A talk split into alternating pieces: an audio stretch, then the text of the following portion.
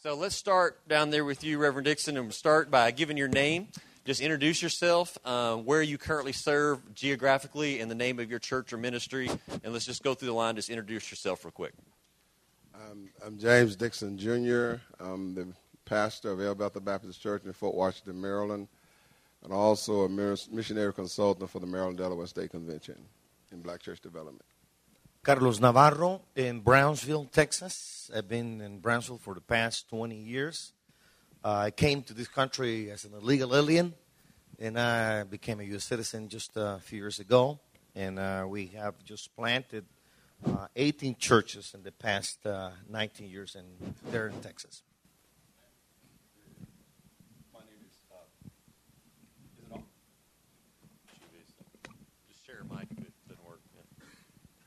My name is Aslam Masih, and I work uh, at the North American Mission Board as national mobilizer, and I'm focused on people group, uh, South Asian, and all Muslim people groups.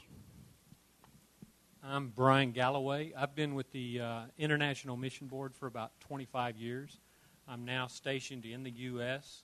and uh, looking at people groups that are in the U.S. and who they are, which ones are reached, which ones are unreached, which ones are engaged, which ones are unengaged.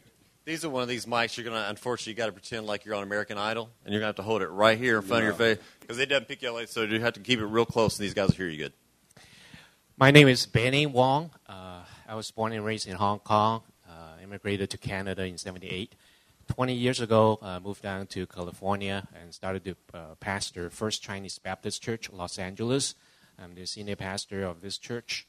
Uh, I've been there 20 years. Thank you. Well, thank you guys for being here and for taking your time to uh, share some of your wisdom and insight from years of ministry. Let me start by, again, this will be one I want all of you guys go down the line again and answer for me. But tell us real quick, what is the primary people groups that you're primarily seeking to start churches among at this point? And what is the population, if you know it, and the best figures you, can, you have today of this people group in North America? So this is three part. What are the people groups you're primarily starting churches among right now intentionally? What is the population of those people groups in North America? And if you could, what are the top cities you see the greatest number of those people groups residing in? So three part. And I can remind you if you forget. That's all right. Well, the people group that I'm working with primarily seeking is African Americans, Africans, Caribbeans, English speaking Europeans, Anglos, of multi-ethnic people who have been fused together beyond race, ethnicity, and individual cultures. The population among Afro Americans, we got 40 million, 507 plus all over, but over 60% is uh, in the states, uh, in the south, southeast, and the northeast. Africans, uh, 2.2 uh, million plus in North America. Majority of cities in the northeast, New York City, D.C., uh, two top places Atlanta, uh, Southern California, in Canada, Canada uh, Halifax, and Vancouver. Caribbean people of African diaspora, 6.5 million plus in North America. In the United States, uh, New York City, uh, Philadelphia, Miami, Atlanta, D.C., Los Angeles. In Canada, Ontario, and Montreal. English speaking Europeans, Anglos, is 100, 196 million, 202 plus, all in uh, North American cities. Great, thank you. Brother Carlos, go ahead. Well, there in Brownsville, uh, there's close to 200,000 uh, people in, in population, and 92% in Brownsville speak Spanish uh, they said that by the end of the year 2020, in the Twin Cities, uh, Mexico's border and the United States border, it seems like we're going to be leaving more than 25 million people, starting from uh, San Ysidro, Tijuana, all the way down to El Paso, Juarez, uh, down to Texas. Um, in the valley where the church is uh, located in Brownsville, uh, not only Mexican people living right now because we have a like an inner migration, people moving from different places uh, where they can live safely and work and and develop. but um, Texas is, has become a, a, a target for Hispanics. It's one of the largest Hispanic populations besides California. And then uh, in the past three years, with the situation, the financial situation, and the crime that's happening in Mexico, it has thousands of people flee from Mexico and come into the border towns. So we're expecting the, to have a, you know, overwhelm uh, migration to to our cities in in in the United States. I believe Josh and our team, our Hispanic mobilization coordinator, tells me there's more than 55 million. Is that correct? Hispanics in North America. Close to 45 and up. Yeah. A staggering, amazing number. Aslam. I'm representing a Muslim people group uh, at this panel this morning. Uh, it is uh, estimated there are about 7 million uh, Muslims in North America. Uh, let me, we need to understand that the U.S. Census does not ask a religion question, but the Canadian census does.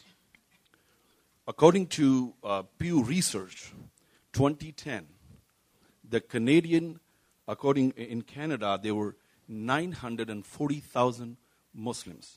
It was two years ago, but now it's almost over a million Muslims are just in Canada.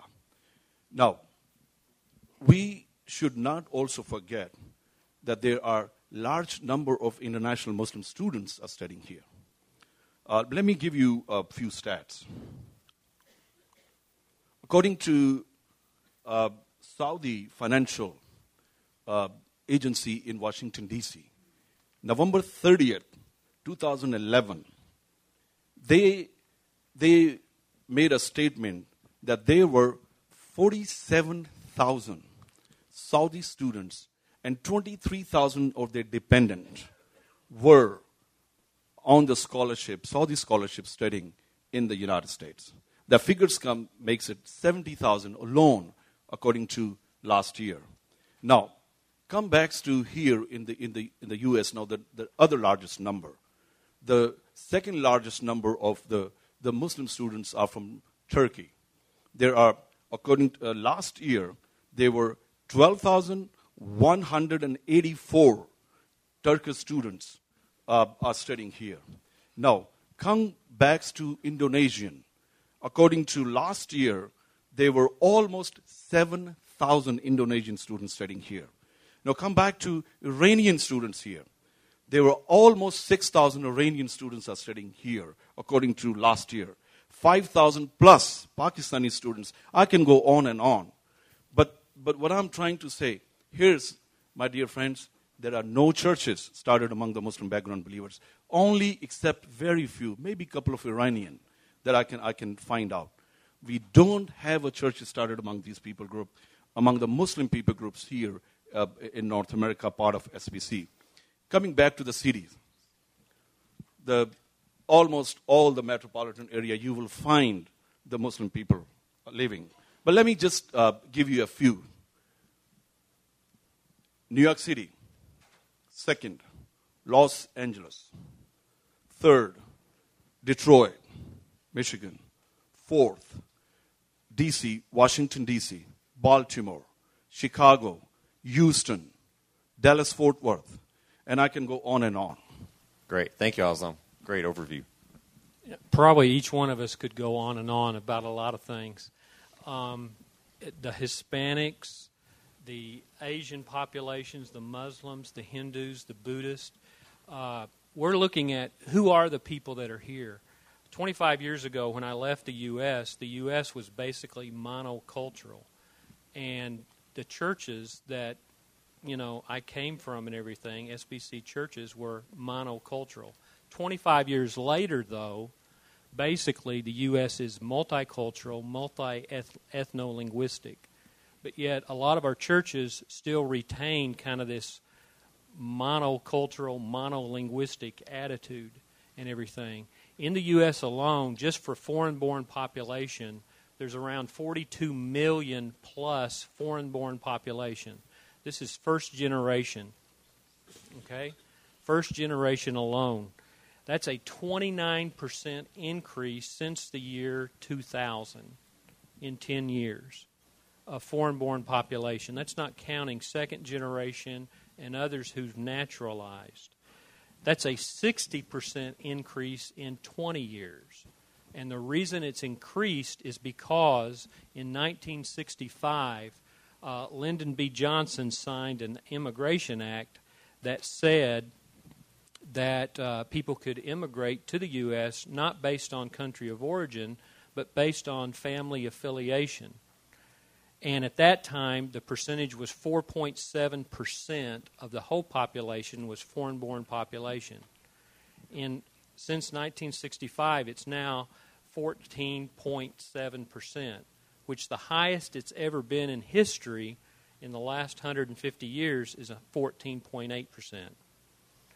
So you're talking a huge increase. With the present trend as it's going, it's going to be at 25% in another 15 years. It's estimated that two out of three children who go to school today have at least one parent who's foreign born. That's a pretty phenomenal statistic to just look at. 67% of all children that go to school have at least one parent who is foreign born. You know, uh, when I left last 25 years ago the U.S., I didn't see Hindu temples everywhere. I didn't see mosque. I didn't see Buddhist temples everywhere. Now it's pretty prevalent. They're not just in the urban areas, they're in small towns.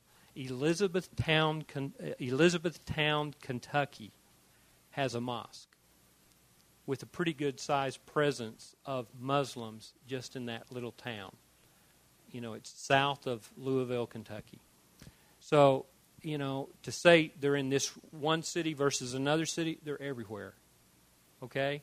They're among us. And uh, a project that I'm working on that I, that I often say is these people are more than just landscape, they're our neighbors. God has brought them here to us. What are we going to do? Are we going to reach out to them? Or are we just going to let them be our neighbors and not do anything? Great. Brian, I to come back to you here in a little while and talk about the top few that you see the, the greatest influx of immigrants. Uh, Pastor Benny, tell us what people you're working among right now. Uh, mainly uh, Chinese, um, Mandarin speaking, and Cantonese speaking, foreign born as well as local born. Uh, there are as many as 3.2 million uh, Chinese in U.S. Um, they mostly live in Los Angeles, San Francisco, um, New York. Uh, I just want to piggyback on the Hispanic work. And the Lord has been teaching me very precious lesson uh, lately. And our church is situated, may I show a few, few pictures? Our, our church is located in Chinatown, uh, uh, Los Angeles. We are next to Dodger Stadium. And uh, we, as we continue to reach out to our immediate commun- community, we discover that the population of Hispanic people has already outnumbered uh, Asian uh, Chinese. And we, as a Chinese church, we are very conservative. It's not in our culture to reach out to Hispanic. Um, but this is our Jerusalem. We have no excuse. So this is what we do. And this is our history. We have planted uh, different churches in the, last uh, uh, 20 years, 30 years or so. Uh, but 1988 to 2009, uh, I call it, you know, silent years. Uh, that's the time that we had most internal problems. But once we get this started again, you know, the Lord uh, has been very gracious to us. I just want to piggyback on Hispanic. Um, this is a church plant that we started three years ago, mainly Chinese. And, and uh, why do we need to facilitate Hispanic church plant uh, in our future plan? Uh, this is right next to our worship center. This is a Hispanic um, run factory, and 10 out of 10 the workers are Hispanic, Spanish speaking. I don't speak Spanish. The only word I speak is uh, glacia. That's the only word I know. um, but we, the little we were able to do is to reach out to them over Christmas holiday. We invite all these workers all together, about 70 of them, to our church for a simple Christmas uh, lunch and they have, have, have been very receptive to our invitation. For the last f- five years, we have been doing that. But as we continue this Christmas luncheon, we ask ourselves, I ask myself, I ask our staff, I ask our leadership this question what else can we do? And the answer was, not much else we can do. And, and then we translated into prayer. We just pray, God, in our vicinity, in our Chinatown, downtown LA, there is no, absolutely no SBC Hispanic church at all, for whatever reason. But somehow, you know, the Lord opened door, opened a, a wonderful door. And I just want to share with you the work of God. It's not us, it's the work of the Lord. Somehow this year, the pastor who is in the middle, his name is Pastor Victor. Somehow, the Lord amazingly, you know, we didn't know each other at all, but somehow, I, don't want to go into details, but somehow the Lord directed this uh, pastor to our attention, and we started to, to, to chat and fellowship. And we realized that he has a wonderful story to tell. If you look at, sorry about the words, uh, they are not too clear. But if you look at Pastor Victor, he was born um, in El Salvador, I believe. And then somehow, four years ago, he had a heart to evangelize the Hispanic people, Spanish speaking. So he started this Tujunga church. And then the Lord really blessed it. He started with zero. And then in four years, this church has grown to 80 adults. And this church, from day one, the church already has the DNA to evangelize the lost. And that's why they blessed him just a year ago. They blessed their pastor. Yeah, the pastor is pastoring the Tujunga Church, but at the same time, they bless that they bless uh, Pastor Victor to reach out to another city close by. It's called Downey. Downey is uh, 15 minutes away from, from downtown Los Angeles. So he started a Bible study with Spanish Spanish uh, speaking people in Downey and then just within the last year, he was able to lead 20 people to Christ. And then they started a weekly Bible study uh, with the intention to start a church. And they have been praying for an exact location to plant a new church. And somehow the Lord amazingly orchestrated everything. And Pastor Victor came and talked, and, and we realized it was really a, a God, uh, really a God-led thing. So we, after much prayer and, uh, and, and, and prayer, we are going to facilitate this new work. He and his 20 some people from this Bible study group is going to plan a new church by using our facility. That's great. What a no, neat story. Not only that, Chinese um, churches. If you, if you look at Tujunga Church, they also bless the work. Now, keep in mind, Pastor Victor is still pastoring Tujunga Church. And yet, Tujunga Church has blessed him by sending seven of their key leaders to partner with this group from Downey. And uh, it really blessed our own congregation.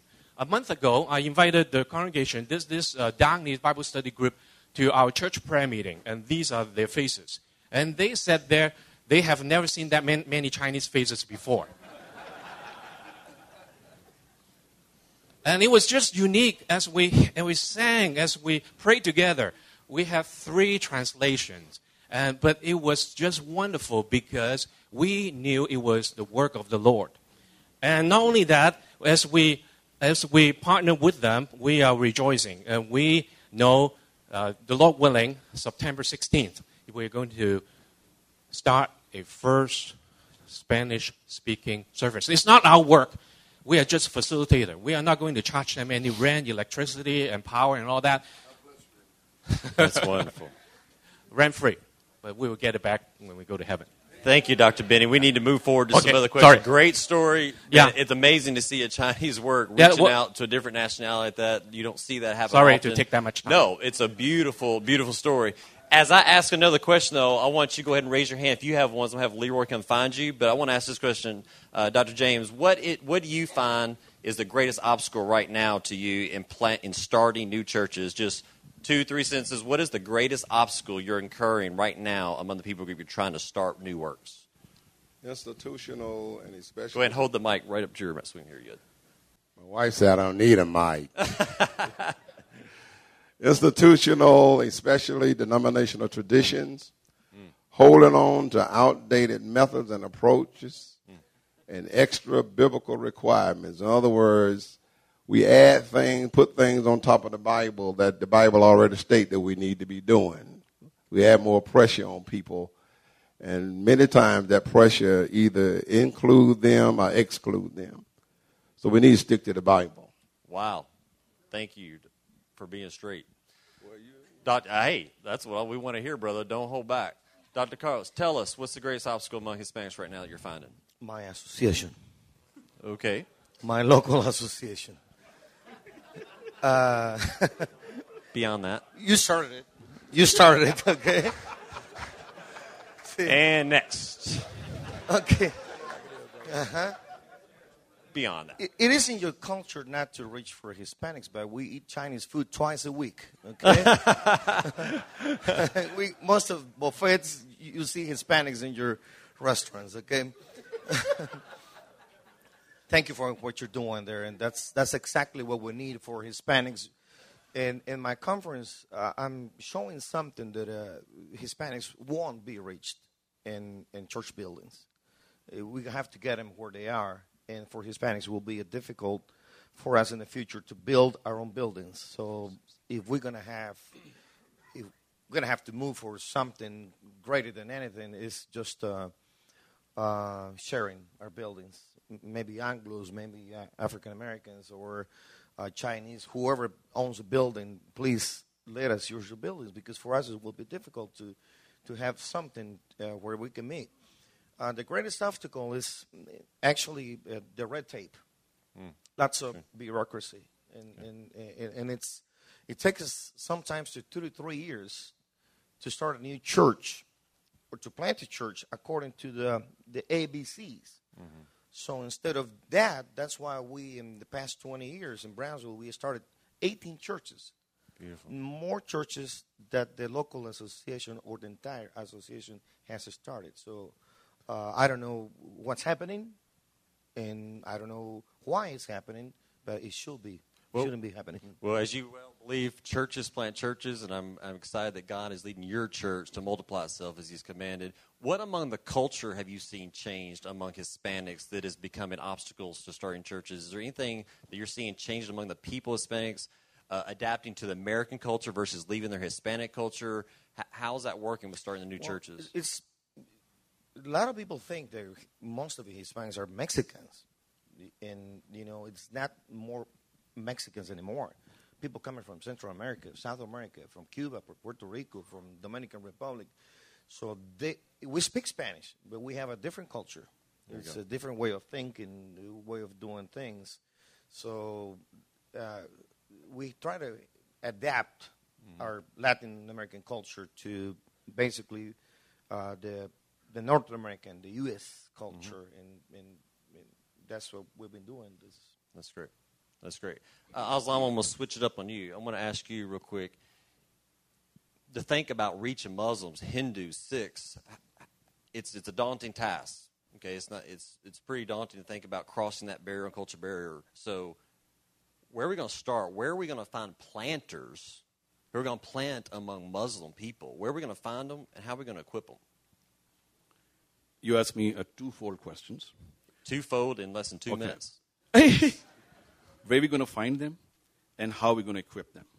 Right? That's right. Okay. Uh, finding a church planters. The church planters could come from Muslim backgrounds, Christian backgrounds, American born, new immigrants, and the planters could be reproduced by a successful church planters. But the, the only thing that we need to look for in church planters who are trying to plant churches among Muslim background people is the vision. Who has the vision to plant churches among Muslim background people?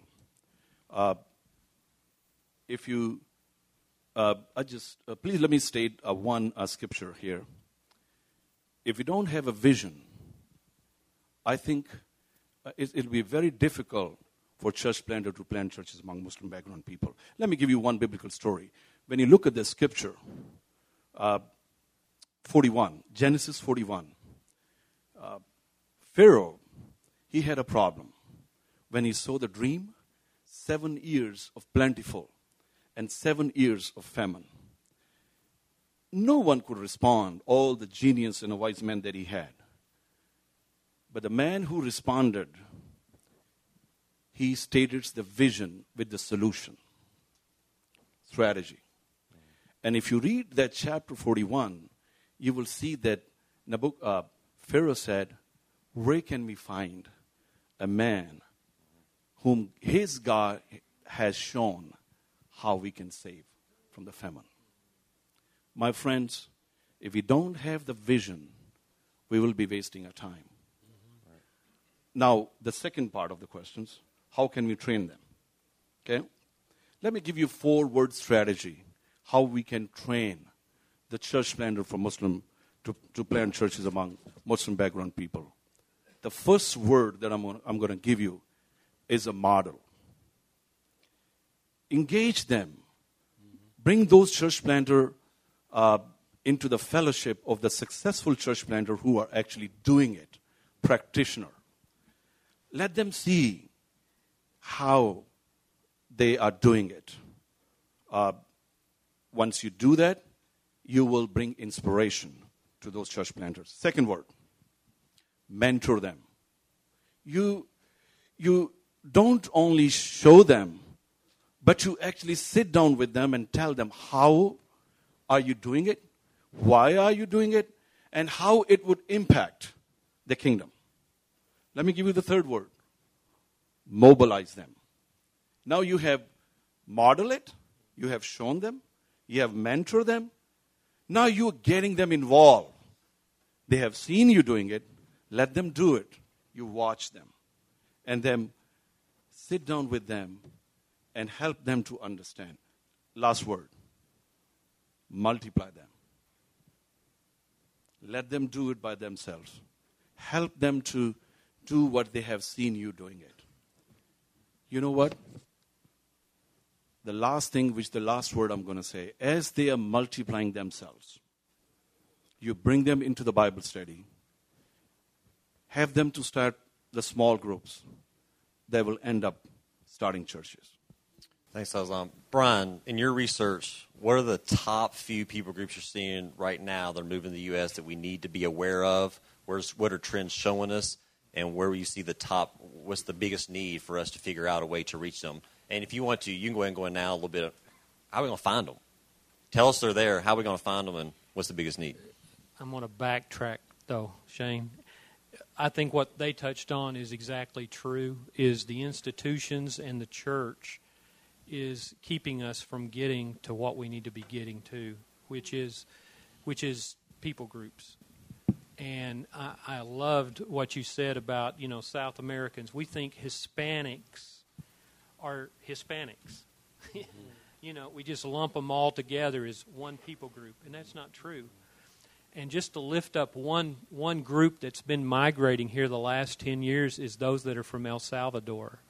That's a huge group that's that's coming here right now to the U.S. And then you have other groups in South America that are coming here. And so you're talking multiple church plants that need to be planted because whether or not we agree with the homogeneous unit principle or not, people function in the sense of they would rather be with people like themselves. That's just how it is. And so you got to start with where people are, not where they should be. And so those that are coming from El Salvador, start churches among the people that are El Salvadoran. You know, those people that are coming from the Asian countries, which I don't know if you know, a big trend that's just happened in the last uh, five years or so is the percentile. It was Hispanics that were coming to the U.S. was a higher percentage than Asians. It's now flopped over, and the Asians that are coming is a higher percentage. And I'll just name a few of them ones that, that need to be reached. The Iraqi, the Iraqi there's large numbers of Iraqi that are coming to the U.S. and then also from Iran. Large numbers. And I don't see the church stepping up to the plate for reaching out to them. And if they do step up to the plate, they want to do it with a traditional model, you know, which is have a building, or some other thing. We need to look at house church. We need to look at some other models and methods when we start planting churches among people groups. And we're just not doing that. And um, I think we're doing a very poor job. And just to go along with that is I think what we've developed in our churches is we believe in the capital A and the small a, apostles, and then we have apostles, small a's, and the small a apostles become missionaries who go overseas. And I don't, I don't read the scripture that way. I don't understand the scripture that way. We're all to go as missionaries. We're all to be apostolic. And I think we need to look at how we're doing our models in the U.S. and break down some traditions that exist within the church and begin to look at house church. We'll say, yeah, we can do house church overseas, but we don't do it in the U.S. I think we need to look at something different in the U.S. Another group, mainland China Chinese. Mainland China Chinese are different from those that are from Taiwan and Hong Kong. That requires other churches. And on Tuesday nights, just in the last five months, we've already been able to get one going among mainland China Chinese. And uh, they think different. They process information different. And that's the whole issue is the church needs to realize we do we need to realize that people process information different. That means their worldview is different. And the other thing that goes along with that is every person deserves to hear the gospel in their own cultural forms mm. and their own language. And I, I want people to hear the gospel in their own language and in their own cultural forms where they understand it. I want it to penetrate their heart issues, their worldview, and not just penetrate something outwardly and everything. And so those are, those are just a few. I could name a whole bunch of others. No, Shane, that's good. You know. That's good. Pastor Ben, let me ask you this because you guys, and I remember the number you said, but you guys have started many churches. How are you going about training these men right now that God's calling out?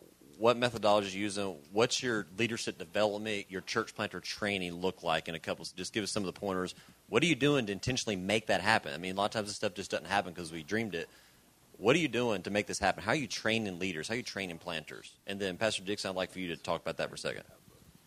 Well, to be honest with you, uh, we don't have a, a, training program to train church planters. Um, but what, nonetheless, one thing that I have learned from the past uh, as, a, as, a, as a senior pastor, I need to artic- articulate the need over and over and over and over again. And people don't catch it the first time, and it's my responsibility as a senior pastor to articulate. Uh, I also need to, talking about uh, setting up a model, I have learned that I need to model church planting.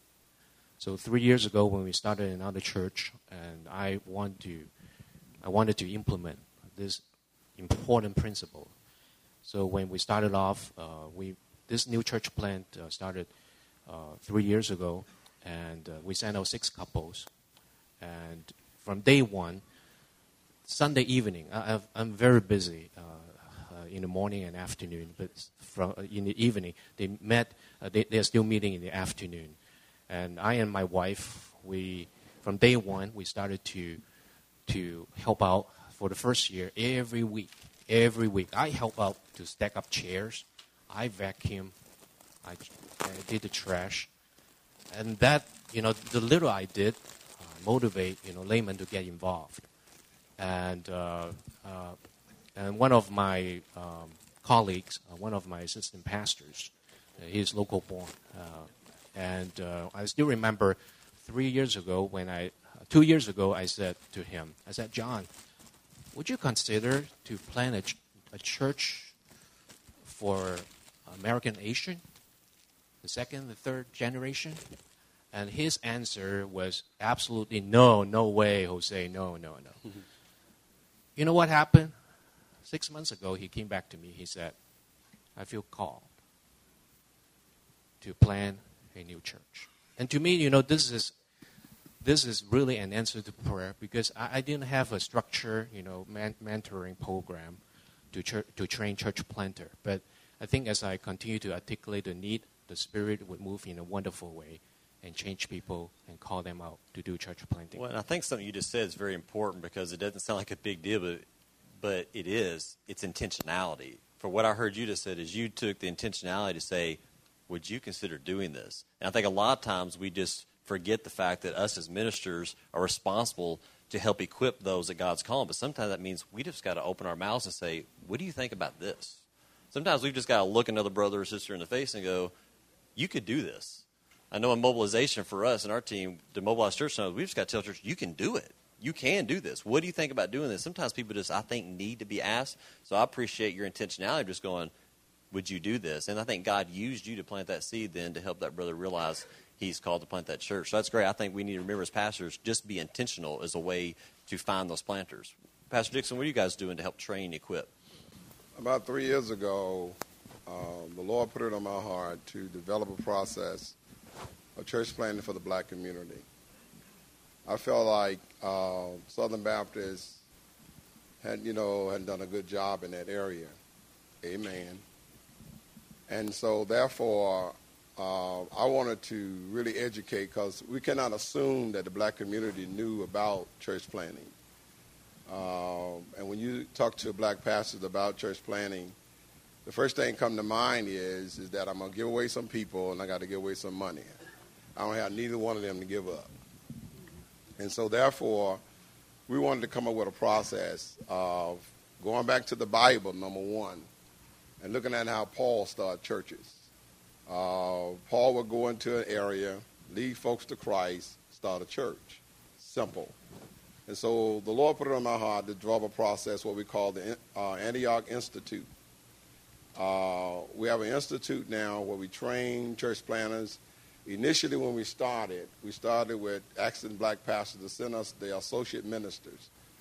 Uh, we didn't want the ministers that they wanted to get rid of. We wanted the ministers to have potentials. Somebody ought to help me here. we didn't want the ministers that, you know, like I said, that they wanted to get rid of, but they saw the gift of planting churches. And what we began to do is to, when we first opened up our class, uh, unbeknown to us, other leaders from churches came. And so now we are we're on two tracks. We're training leaders in churches as well as raising up potential church planners. Um, and we meet every second Saturday from 8.30 to 2.30, and we bring instructors from all over the country uh, to do this. Uh, we main thing we're trying to do now is spotlight our African American professors. So we got two of our professors coming from Southern this year, uh, being a part of that. It's only $25 tuitions each month. Our first class, we, we gave 29 certificates. Uh, we have about 17 in our class this time around. So that's our process in training them uh, and helping them understand what it is to, to start churches. I learned church planting is a process. And I think sometimes we want to use the artificial insemination approach because we want instantaneous growth, and that don't last long.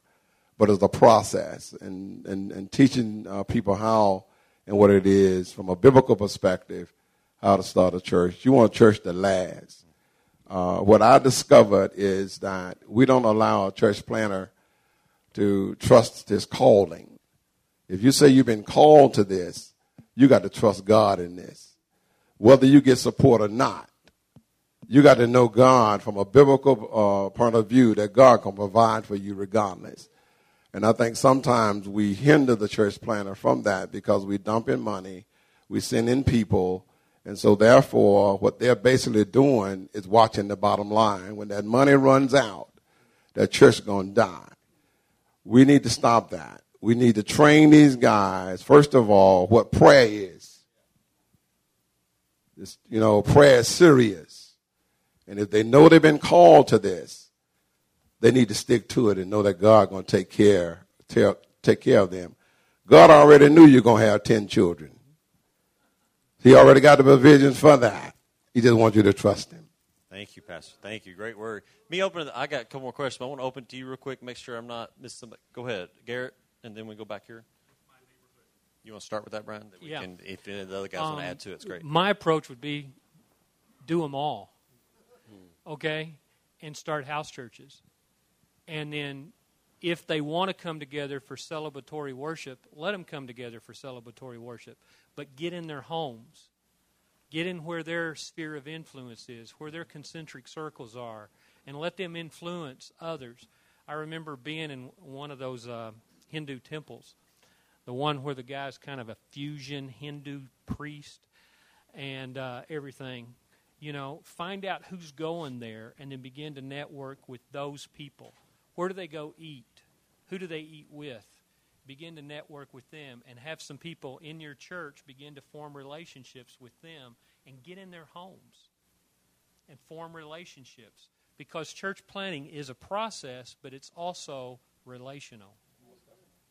If you don't have that relationship, you're not going to plant churches. I don't care who you go with. You've got to plant churches through relationships. And so I would I would do everything I could. That Buddhist temple, real large Buddhist temple, I'd go hang out there for a week and watch who comes and goes and get to know them. And then also begin to talk to some of those people that are at that Buddhist temple and just hang out with them. I used to sit, tell church planners overseas, you're getting paid to goof off. And I think that's true. It's relational, it's a process, it's getting into the community. So start multiple ones, and if they want to come together for celebratory worship, praise God. Let them do it. You know. Real quick, Aslan, if you want to add to it, I want to go to the I next just, question.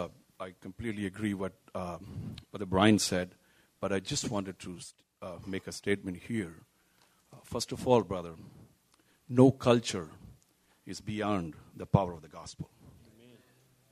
Uh, but there is some sensitivity because the having a, some understanding will help us to develop a better relationship. For example, the culture of the of the church and the culture of the mosque, they're two separate cultures.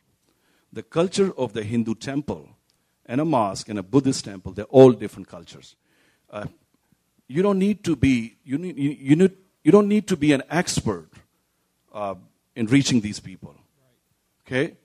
You don't need to know all about the only thing you need to know the culture of the gospel. Be relational and you will see the result. That's good. Brother back here had his hand up. Go ahead. Leroy, if he can get you the mic, he'll help you. You may have to duck. There we go. Hi, uh, my name is King Lo. I came from Malaysia, a, a mostly Muslim um, population country, and uh, God called me to go to China. I'm an ethnic Chinese, and ended up I'm in Vancouver, uh, doing church planting, uh, reaching out to uh, mainland Chinese, Mandarin-speaking mainland Chinese. And in my experience, it's beyond my Im- imagination. I, we have like around six, seven families of Chinese Muslim families in our congregations, and uh, we baptized four of the families in our church, and one of family actually uh, is now in L.A., Los Angeles, pastoring in a non-SBC Chinese church. Um, he, he became a pastor after seminary, and uh, he has the passion and vision to reach out to Muslim population, both in North America and uh, in uh, China. Um, people um, sometimes overlook there's a big Muslim population in China, Chinese Muslim, and uh, and there's an opportunity. Um, but uh, the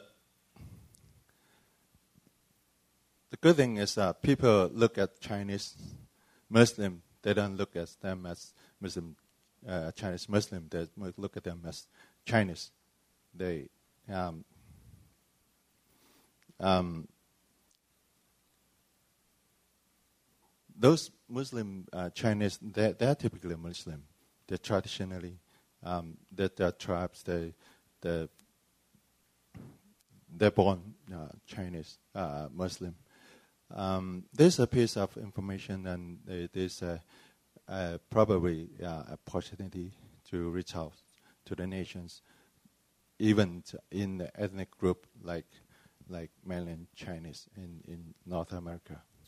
Thank you, Pastor King. I've been to Vancouver and seen a lot of great work that God's doing among you. Right, uh, either one, thigh or and then we'll go right here. Go ahead. My question is, uh, what is what, um, what, what is being done to uh, mobilize the existing uh, ethnic church in America to reach the unreached people groups um, in, in, in the United States? You want to start, Carlos, about maybe what you've seen about mobilizing existing Hispanic churches, and then maybe we'll move to in, in today's local church,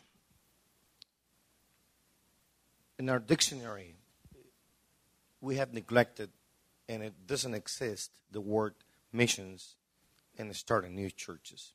The reason why, because we're just trying to survive. Local churches just, you know, trying to pay their own bills and trying to do, you know, their sun, Sunday worship services and trying to survive. So it's a burden for the local church to think about missions, to think about domestic, local, and foreign missions. And don't you even think and bring it up, start an, another church because we're just struggling with the one we have.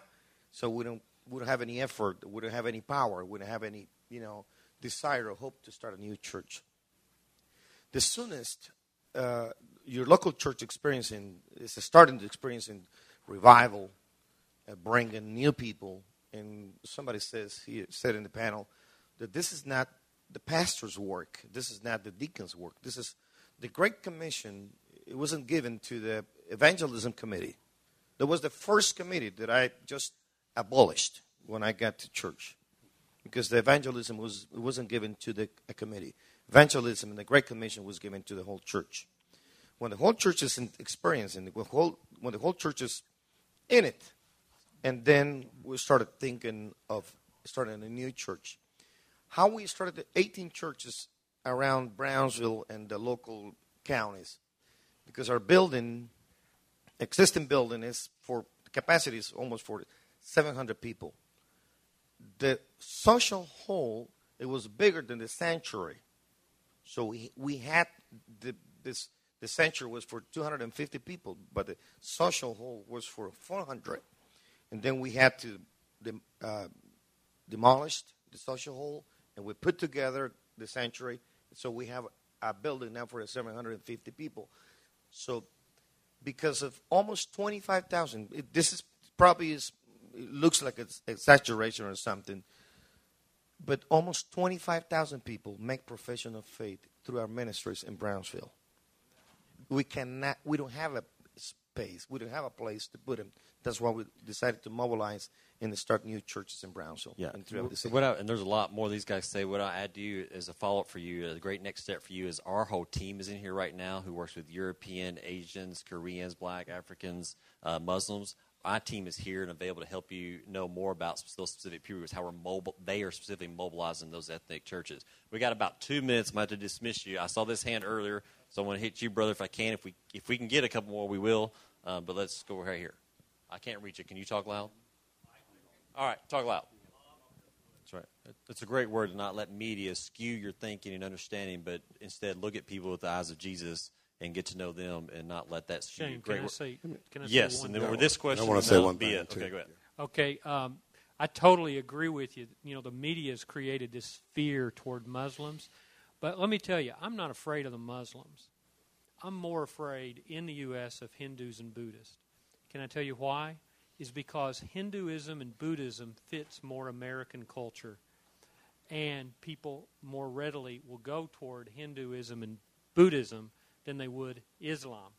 And you see also Buddhism and Hinduism, you have home altars. So it's not as visible. And so you have more Hindu and Buddhism going on in the U.S. than you do just Islam. Islam is more in your face. I'll just take a less than a minute. We ain't even got a minute. Okay, very quick. Uh, let me just share with you uh, what is happening here in, uh, in, in Atlanta. This will help you. One, a Muslim family came from Pakistan just three months ago. A man who was fighting a jihad at the border of Kashmir had five bullets in his back when he arrived to Thailand. He was brought here. His bullets were removed in Thailand. I'm engaging with that. Now, this man is listening the gospel. We're praying with him, and I have created a team working with him right here. We must not be scared. Everybody respond to the love of Christ. Thank you. Pastor James, real quick. I want to say that, uh, piggybacking on, on um, the brother here, there is no great commission without the great commandment. If we really express the great commandment, that's love, we have the great commission. Secondly, we want people, first of all, to behave, then believe, then belong. We must make people feel like they belong first. Then they believe, then they behave. When people see that, it doesn't matter what color your skin is, who you are, when people see genuine love, they gravitate to that. I had 18 speaking, French speaking people in my home at one time, couldn't speak a lick of French. But the love that we showed those people, I turned out to be Poppy, my wife turned out to be Mommy. That's a great word. I'm sorry, brother. We're going to run out of time. Thank you for being here. Thank you for participating. Thank you to our panel. I appreciate you guys.